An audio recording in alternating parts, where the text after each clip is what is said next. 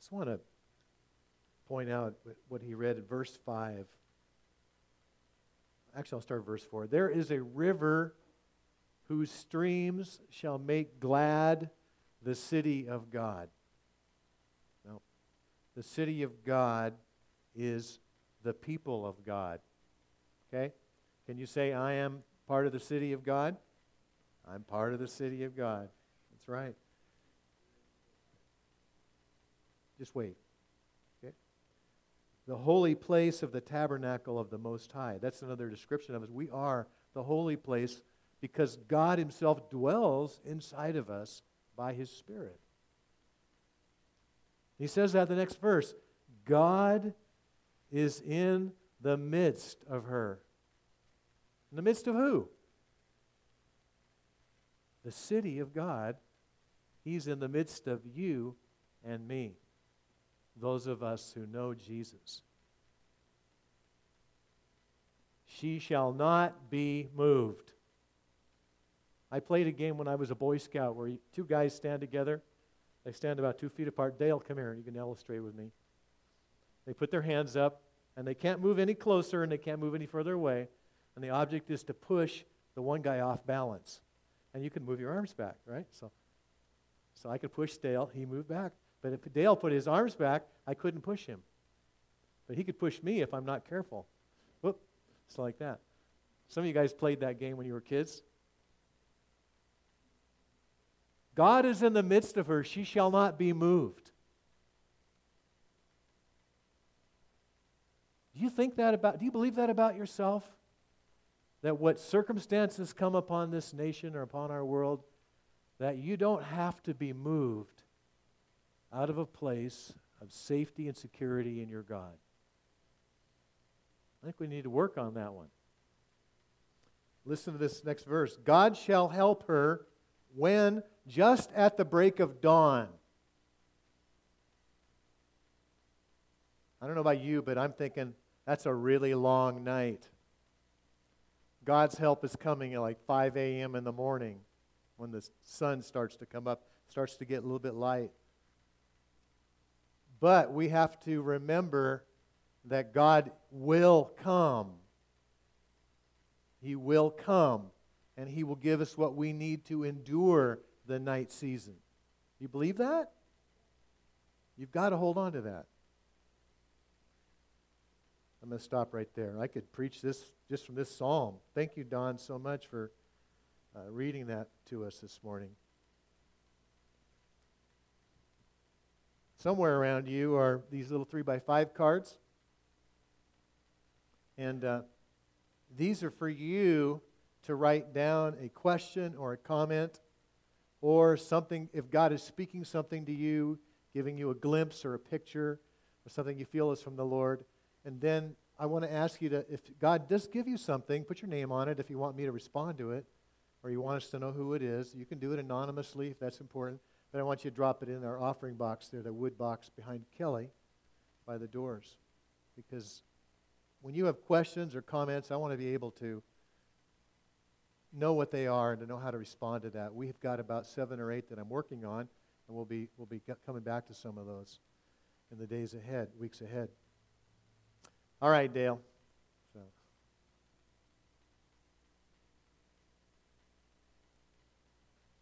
Okay, we're on Facebook Live, so something I'm still getting used to. How many of you want to come up here and do Facebook Live? Not me. I don't blame you. It's kind of weird, isn't it? It's really weird because you don't know who's watching you and you don't know what they're thinking. And uh, if you're secure in God, it doesn't matter, right? But this morning, um, I want to pray over our offering real quick before I, I share um, what I feel like God's put in my heart. So, again, we're not taking offerings during this COVID pandemic season because of the guidelines we have. We can't pass things, okay? So we have a box that Jerry Zuniga built. It's beautiful over there. And I encourage you to um, get an envelope. There are envelopes underneath many of the chairs, or they're also in the hallway, too. Um, we had an amazing June. It was way over budget. Then we had a really small July. So we're kind of like even again. So I want to encourage you to be faithful in your giving. a lot of that is reflected in people are out of town vacationing and so on. But God is so faithful, He just continues to meet all of our needs. Um, I want to pray over our offerings whenever we give it, okay? Lord God, I just want to thank you for your people. I want to thank you, Lord, that you have promised to be our supply, to be our resource, to be our provider. And we're actually going to talk about that in our message a little bit today. Lord, I ask that we can really increase in our ability to trust you with the things of life, with the things we need, with the material things that we all are in need of hour by hour, whether it's food or clothing or shelter or health issues.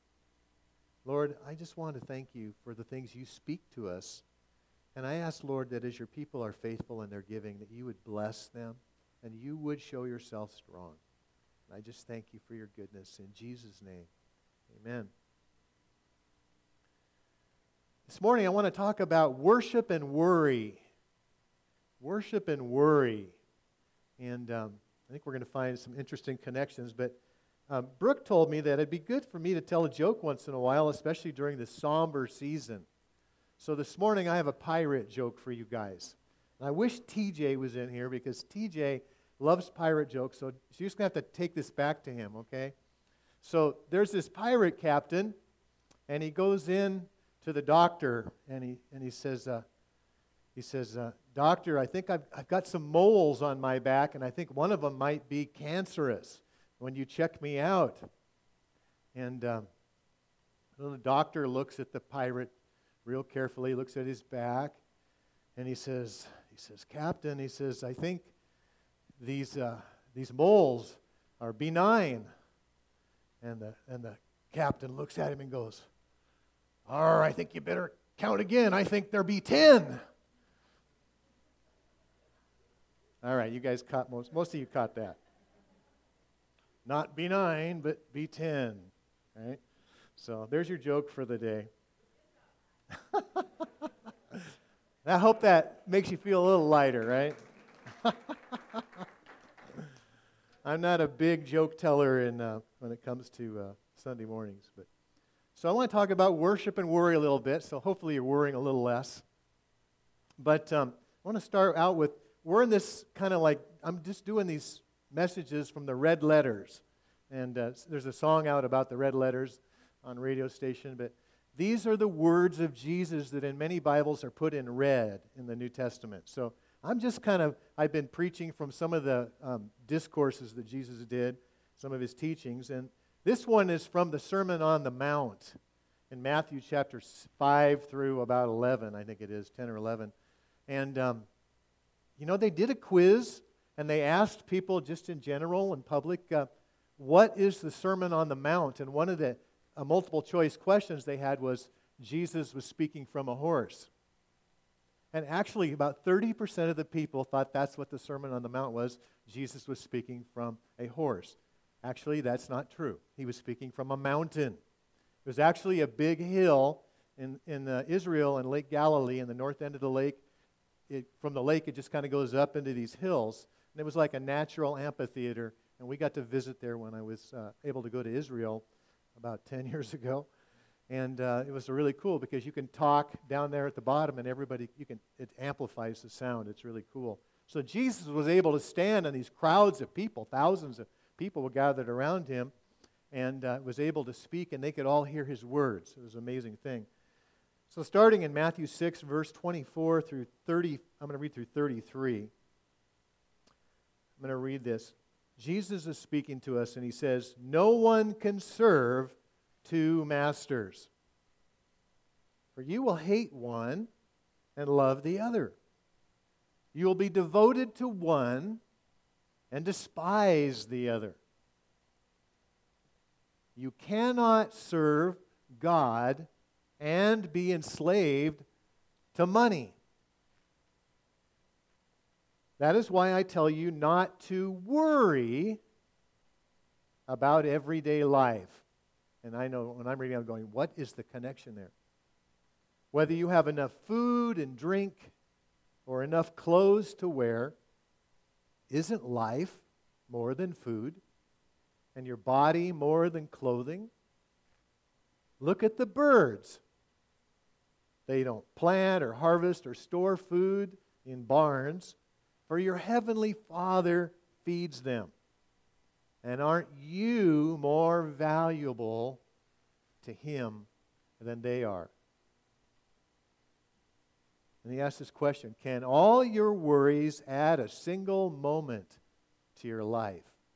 I think in Luke he says, Can all your worrying add a single centimeter to your height? And then he gives another illustration in verse 28. Why worry about your clothing? Look at the lilies of the field, how they grow. They don't work or make their clothing. Yet Solomon, in all his glory, was not dressed as beautifully as they are. And if God cares so wonderfully for wildflowers that are here today and thrown into the fire tomorrow, he will certainly care for you. Why do you have so little faith? So don't worry about these things, saying, What will we eat? What will we drink? What will we wear? These things dominate the thoughts of unbelievers. But your heavenly Father already knows what you need, all your needs. And then he closes by saying, Seek the kingdom of God above all else.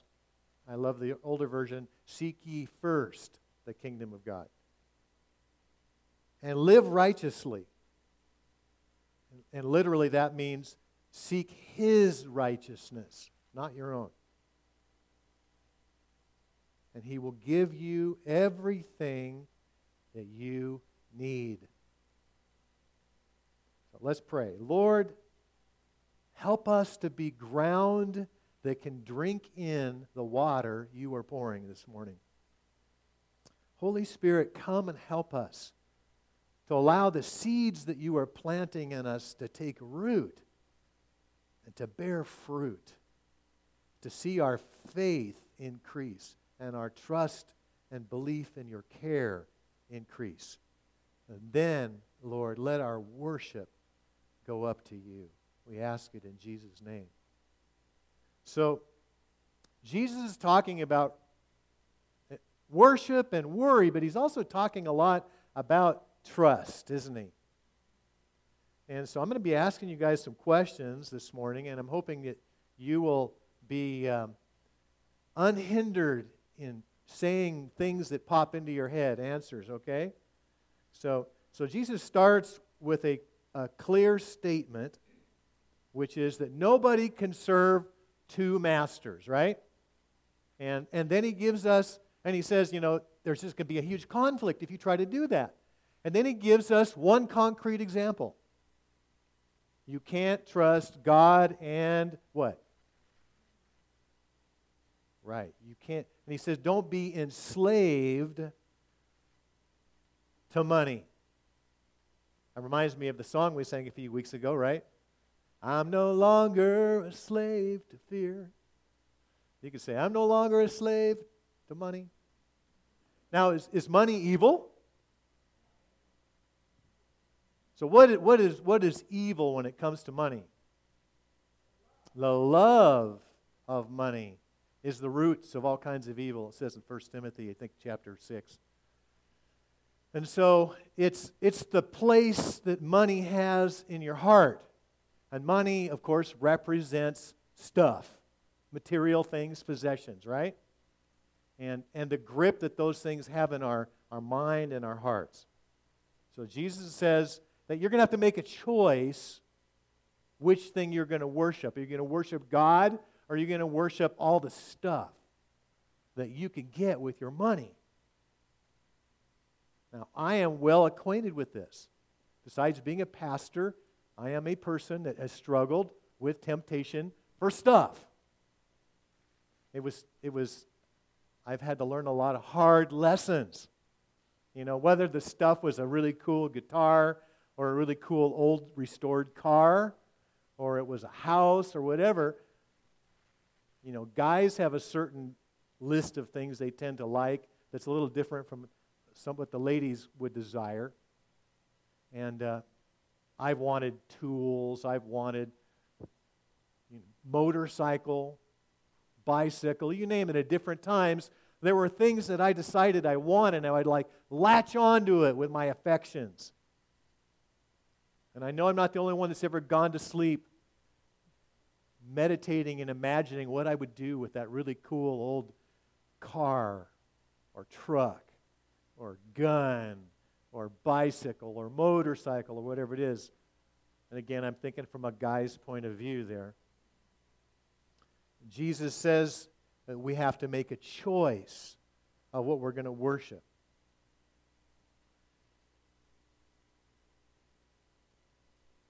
So, what does it look like to worship something? This is now a question. I'm throwing it over, open to you guys. What are some of the ways that we express worship of something, okay? Yes, Jen. A lot of time. We think about it all the time. They call that obsessing, right? Okay? I know some of you are getting convicted already. Okay, what's another way that we worship something? Yes, Katie. Yeah, putting energy into giving ourselves to it, our energy. Okay, what's another thing? Yeah, getting our finances. I'm going to buy that timeshare. I'm going to get that boat. I want to get that old motorcycle. I want to get a Harley and look cool going down the highway. We just had Sturgis, so got to throw that in. So, you ever think about that that really is a form of worship? And, and, it, and it's meant to provoke you to think about these things that I'm pouring into myself, my time, my energy, my money, resources. Am I worshiping them a little? Are they, are they getting a higher place than they should be getting? So I want to shift for a second. And the next thing I want to ask you is what is the connection between what or who you worship and what you worry about? You thought about that? Jesus makes a direct connection here. He's talking about you got to choose if you're going to worship God or you're going to worship other things. And then he says, got a problem with worry. Got a problem with worry. You ever thought about that? So, anybody got an idea of how they're connected?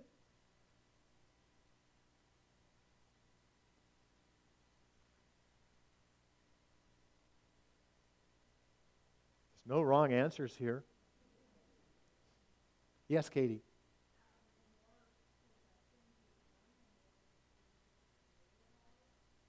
Well, that's definitely true. yeah. Okay, that's really good. That's not exactly what I'm looking for, but boy, we'll take it. So, what's the connection between what you choose to worship and what's, what, why you're worrying? Hmm? Distraction? Well, that's really true, too. So I'm not sure. Yeah, Francisco. Oh, yes, please.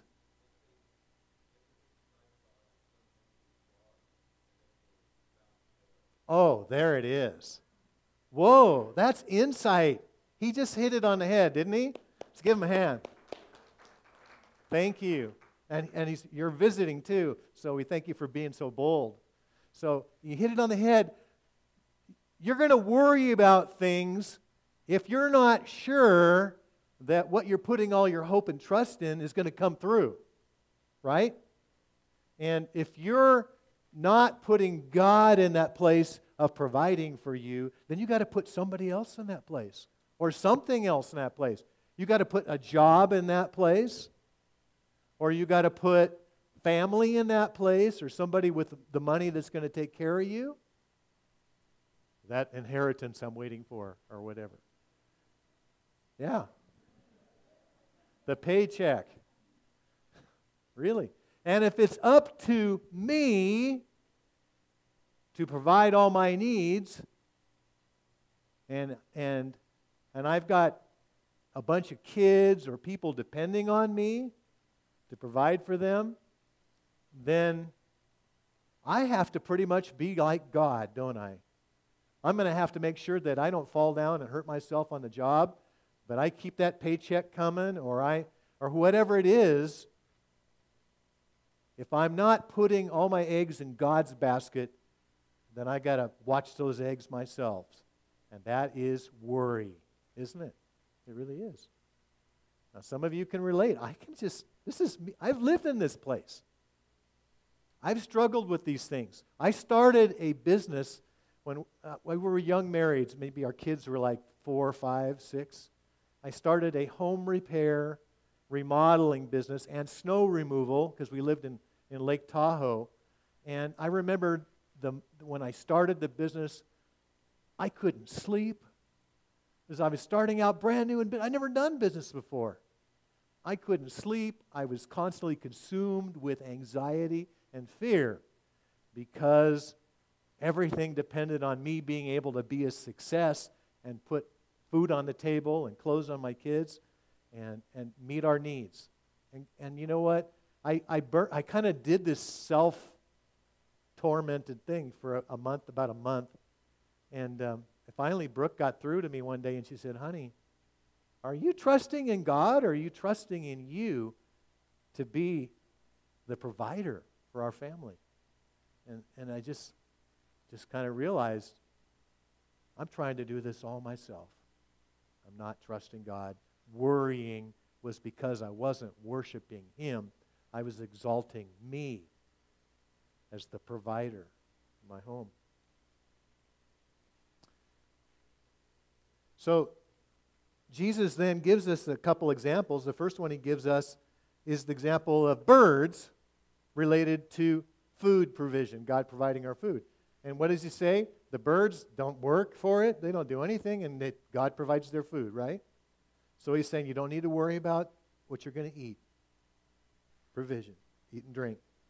And then Jesus says this Can, aren't, no, first he says, and aren't you far more, this is in verse 26, Dale, if you want to put it back up. Verse 26. Aren't you more valuable, far more valuable to God than birds are? Now, Jesus is not saying that animals are worthless to God, okay? He's saying animals have great value, but his people created in his image have much farther higher value to God. You need to be able to say to yourself, and I need to be able to say to myself, I am valuable to God. I have great value to God. You need to be able to say that when, you're th- when things are going really hard, not just when you're feeling good, but when you're struggling, because that's when you really need to believe it. It's when things are going rough. I have great value to God. And I'm not saying that from some kind of an egotistic, you know, making myself into being God type thing. But God says, Jesus says right here, we need to understand that God's going to meet all our needs because we are valuable to Him. Can you say to yourself, I have great value to God? Now, some of us were raised in homes where we didn't get that message from our parent or a teacher or a coach or something. My dad was not walking with the Lord when I was a, a boy, and he used a lot of words that I can't pronounce here when he called me a blank, blank brat or whatever it was. My dad would use his tongue to cut me down to try to get me to come into line when I was being unruly as a boy. Many of us grew up in homes where we were called names. And we recognize that that did damage to us. It does damage to our kids, doesn't it?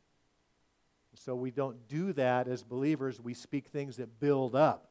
If we discipline, we discipline in love, and we discipline in ways that don't damage our kids. That I was raised in a home where my dad would pull out a stick or a belt and let us have it whenever we annoyed him. So, what do you think I did when my little three year old started screaming and wouldn't stop? No, I tried spanking him until he stopped crying. How do you think that worked? Nope. And my wife says, You're acting just like your dad did with you. And I went, Oh, God, the very thing I didn't want to do, I'm doing. I'm sure I'm not the only one that experienced that. But I had to learn how to father that way. I had to learn so God is saying to us, we've got to understand the value we have. Now, Jesus gives us another illustration, which is um, in verse 28.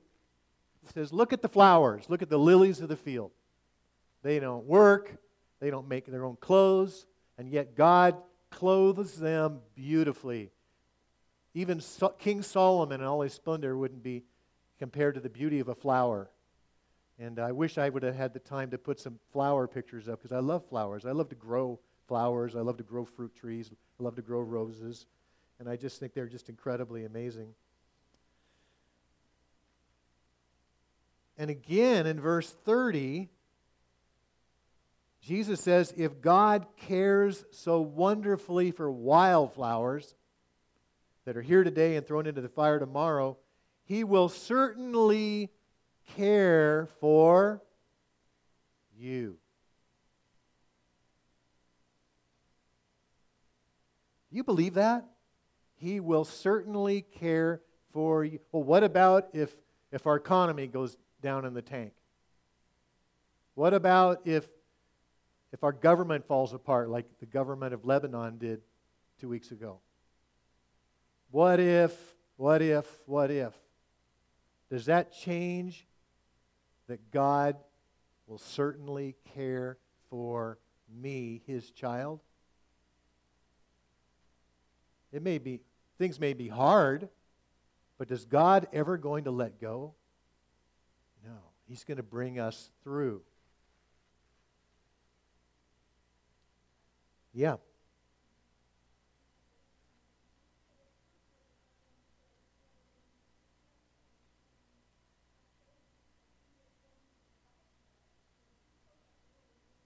Yes. Yep. Maria, why don't you come up? We'll have an altar call right now. That's just about what I'm going to say here in a few minutes.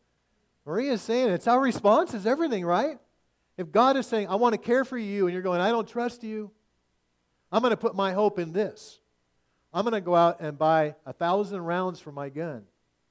I'm going to go and do this and build a shelter in the middle of Wyoming somewhere, hide in a cave. I'm going to do this. I'm going to do that. Protect myself, manage myself, take, take my own, take control of, of me and try to protect myself from what could happen on the earth.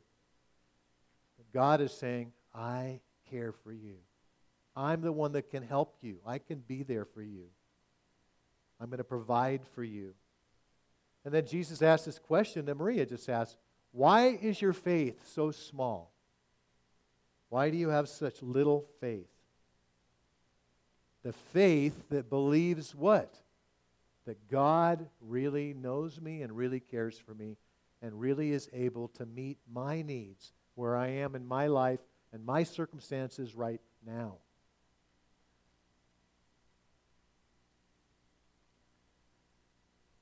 So I have this question here How is our belief in God's care related to our faith in Him?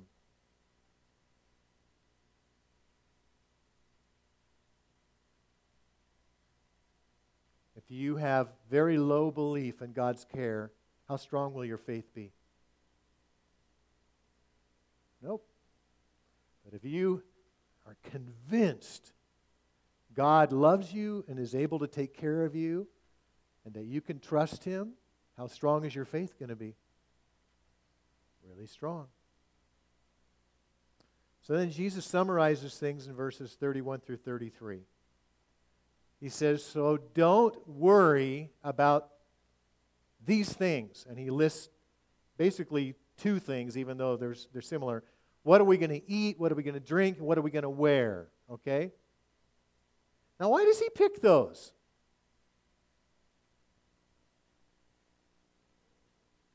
They're very basic, aren't they? How far can we go without food and drink, food and water? Not very far. That's the, that's the fuel that keeps us moving, right?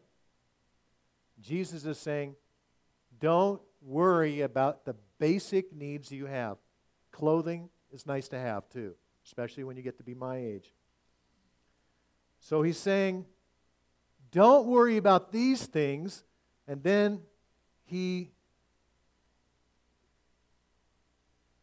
he says, what does he say about those things? Who worries about those things? Well, who does Jesus say worry about those things? Unbelievers. Because they don't have God, right? They don't have any other alternative because they don't know that God is there for them. So all they can do is put their trust in themselves or their daddy or their grandpa or their boss. And that's where they put their hope. And so that falls apart. No wonder they're worrying, right?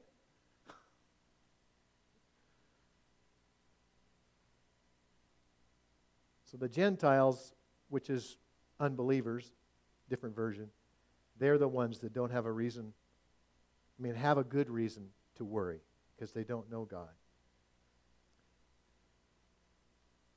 We should not be acting like an unbeliever, should we? And yet, how many times have I, have I done that? Have I worried?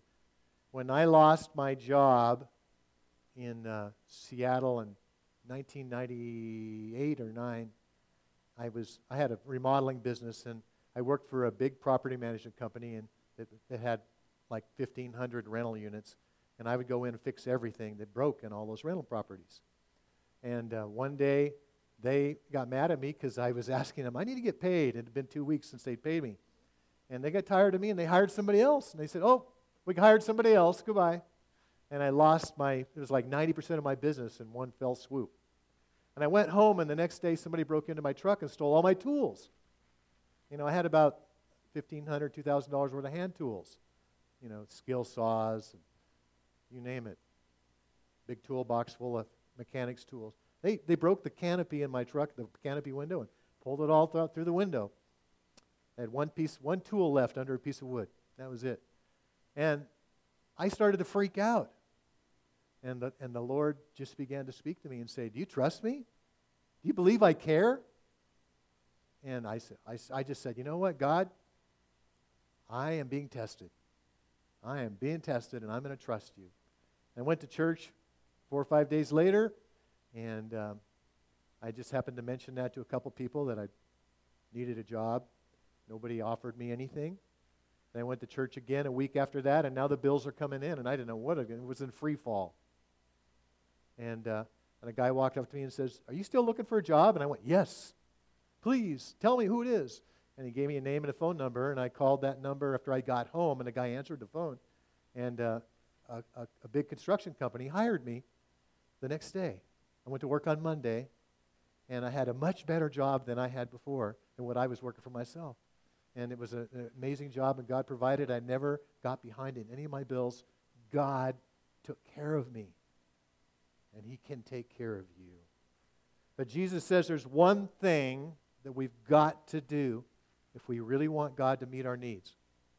And that's in verse 33. This is the one that, this verse is so well known. We sing this in a song. He says, Seek first, or seek the kingdom of God above all else. I learned it as a song Seek ye first the kingdom of God and his righteousness, and all these things will be added to you. Alleluia. Some of you remember that. That's fun. So Jesus is saying here, and again, this goes with the very first thing he said you cannot serve two masters. You're going to have to give one of them up. You're going to have to put your eggs into God's basket. You're going to have to choose to put Him first in your life. What does that look like as a, as a dad? You've got two little kids, and, and baseball season is starting, and they've got homework, and Jennifer comes to you and says, I want your, your little one to, to be in our junior Bible quiz. It's only 15 to 20 minutes a, a night, three or four times a week, and them learning God's word in their life. So if you put the kingdom of God first, are you going to say, I'm sorry, my kids already got homework and ball, baseball practice? We don't have time to add 15 minutes in for God's Word. You ever thought about that? What about if you're, um, you're a wife and you're working a full time job and your husband's working a job and somebody calls up and says, Hey, we have a women's Bible study at 7 o'clock in the morning on Tuesday mornings. We're doing it by Zoom right now because of COVID, but we want you to be a part of that.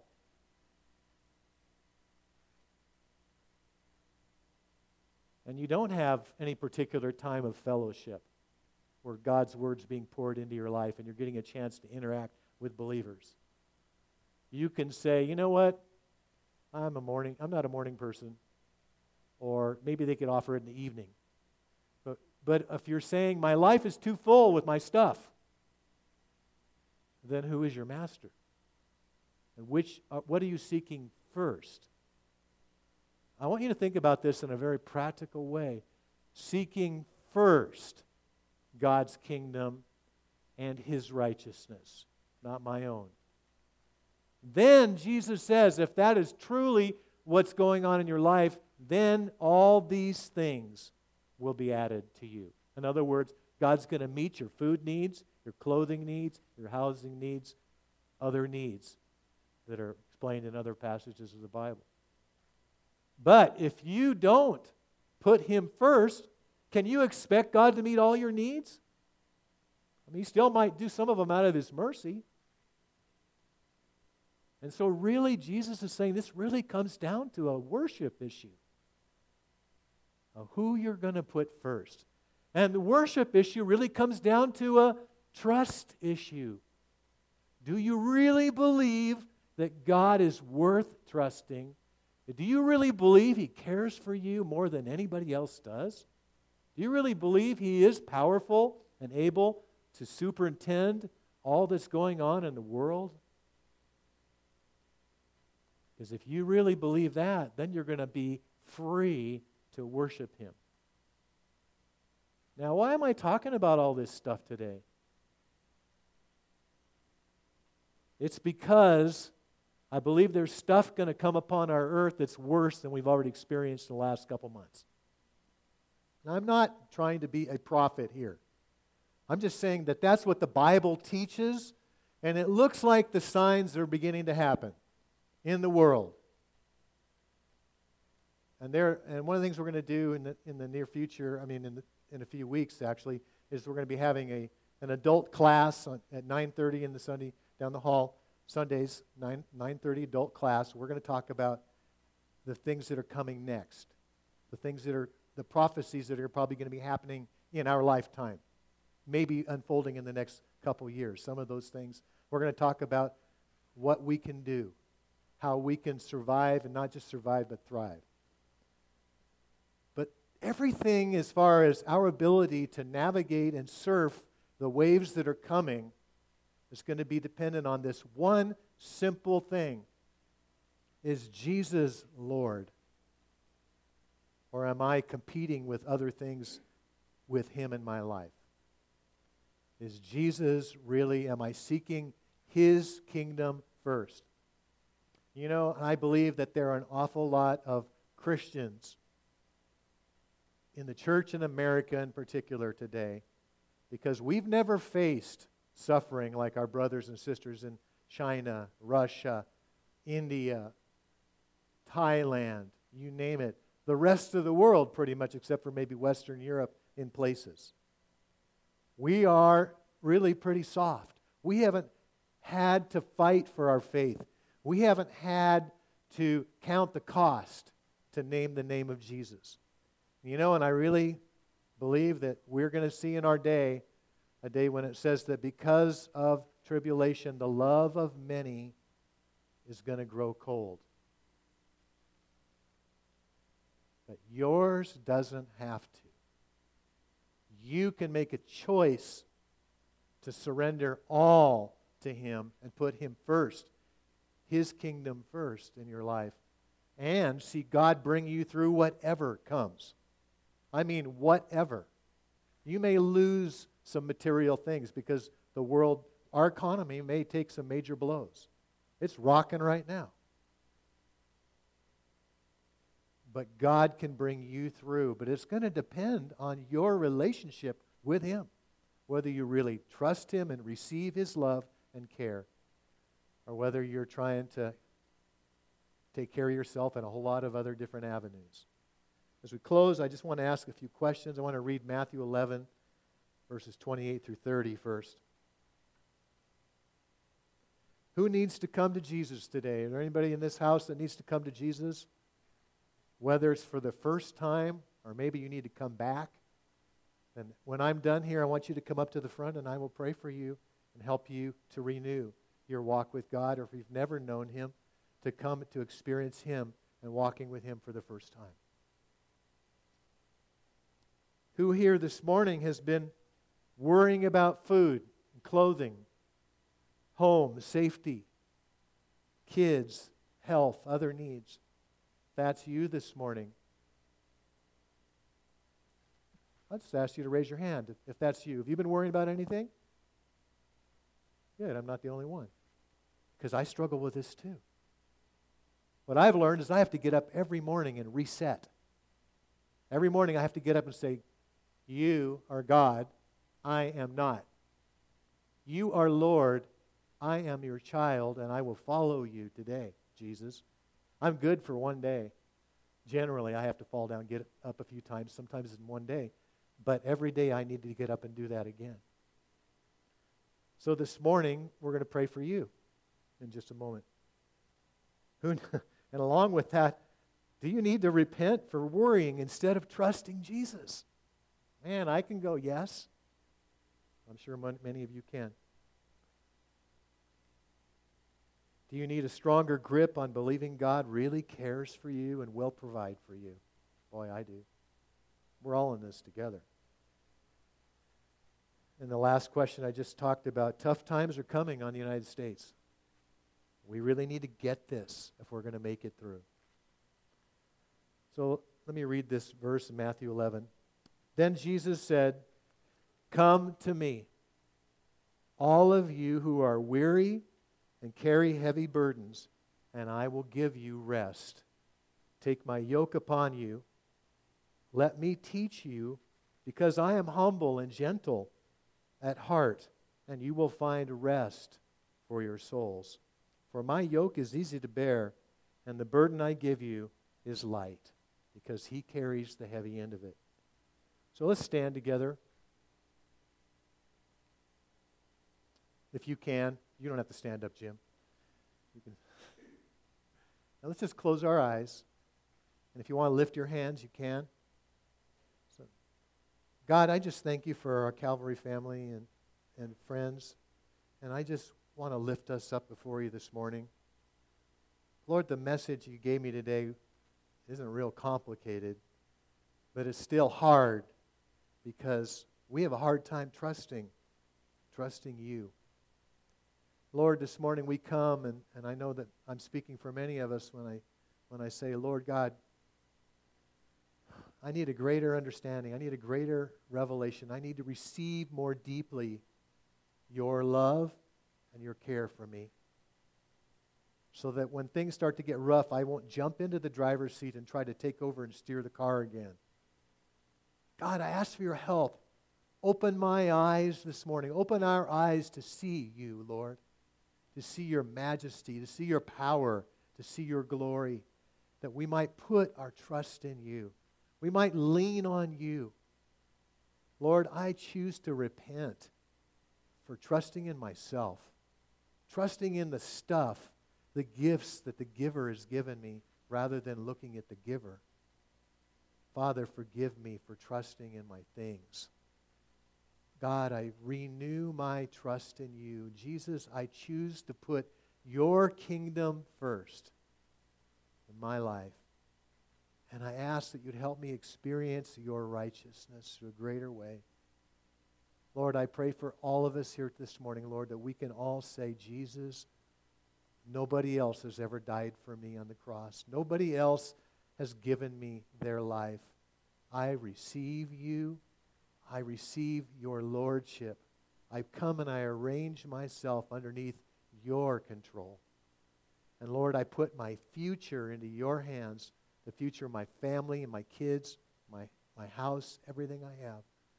And I say, Lord, show me how to walk with you as we go forward from this day. God, help me to be a daddy that puts your kingdom first, a mommy that puts your kingdom first, a grandfather or grandmother that puts your kingdom first. Help me to choose with my time that we all have the same amount of time every day to make sure that I'm not putting myself and my other agendas ahead of you.